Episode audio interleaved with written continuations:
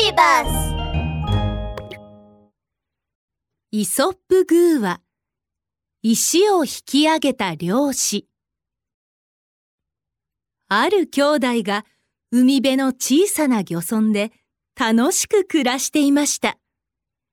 兄弟は毎日小さな漁船に乗って漁に出かけます。兄ちゃん見てこのお魚おおこっちにも貝とカニがどっさりだ網に引っかかった獲物を二人は大喜びで数えていました。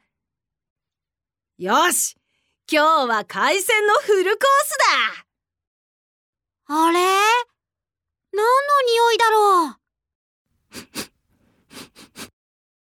う？弟が一生懸命その匂いを嗅いでみると。兄ちゃん誰かがお魚を焼いてる二人がその香りをたどっていくと、なんと、おじいさんが船のように大きな魚を焼いておりました。おじいさんは火で皮をきつね色になるまで炙ると、塩とスパイスをかけました。なんと美味しそうなのでしょう。おじいさん、すっごく大きくて美味しそうな魚だね。もちろんじゃ。苦労して取ったんじゃ。さあ、こちらへ来なさい。一緒に食べよ。おじいさんは兄弟に焼き魚を分けてくれ、三人は食事を大変楽しみました。おじいさん、どこでこんなに大きな魚を取ったんですか？明日漁について行ってもいいですか？うん、おじいさんと一緒なら絶対に楽しいよおじいさんは海と兄弟を見比べて笑って言いました。いいとも。誰かと一緒に海に出るのは久しぶりじゃ。では明日の朝ここに来なさい。待ち合わせて一緒に出発しよう。翌日、兄弟は早起きして約束の場所でおじいさんを待ちました。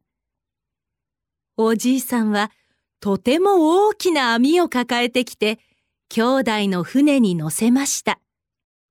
さあ、二人とも出発じゃ。はい兄弟は大喜びです。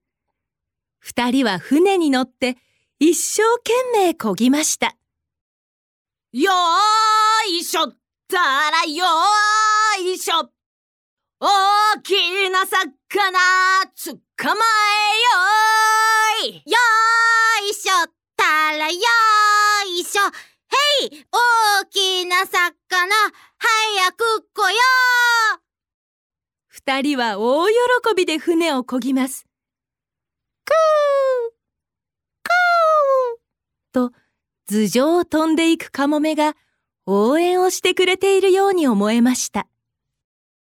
よし、二人とも、今から網を仕掛けるぞおじいさんは大きな網を、バサーと空に向かって広げて、海の中に巻きました。わあおじいさんの網さばき、すごくかっこいい二人はすっかりはしゃいでいました。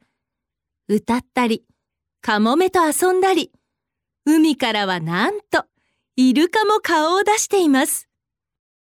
あはははは今日は本当に楽しいねこんなに遠くまでは来たことがなかったよありがとう、おじいさん突然、風が強くなり、波も高くなり始めました。空の遠くからは、暗い雲が近づいてきます。ピシャーンと稲妻が走り、危うく船に当たるところでした。いかん、嵐じゃ。ゴロ、ゴロゴロ、と大きな雷の音とともに、バケツをひっくり返したような激しい雨が降り注ぎました。ここはわしに任せなさいおじいさんはすかさず弟の持っていたオールを手に取り、船を漕ぎ始めました。おじいさんのおかげで、漁船はすぐに嵐の海域から逃れることができました。はあ、よかった。助かった嵐は怖かったけど、僕たちすごかったよね兄弟は先ほどの出来事を振り返って、まるで嵐に打ち勝ったヒーローのような気分を感じていました。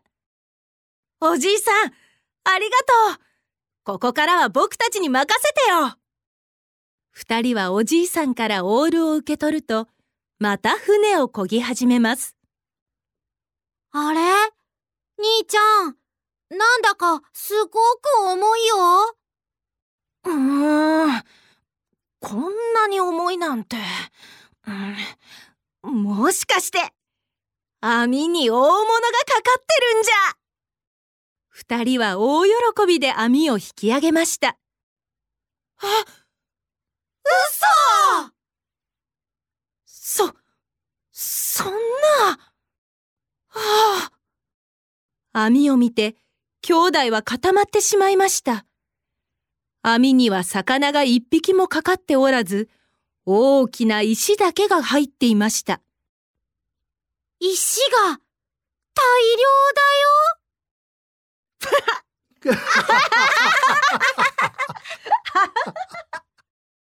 兄弟とおじいさんは顔を見合わせて笑い出しました。おじいさんは笑って兄弟に言いました。今日一緒に漁に出かけて、イルカを見て、楽しく歌って、嵐をやり過ごした。いい一日、いい冒険じゃった。兄はしばし考えて、やはり笑いました。うん、いい冒険だった。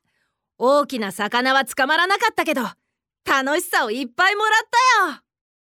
特に石が大量だなんて面白すぎるよ。あはは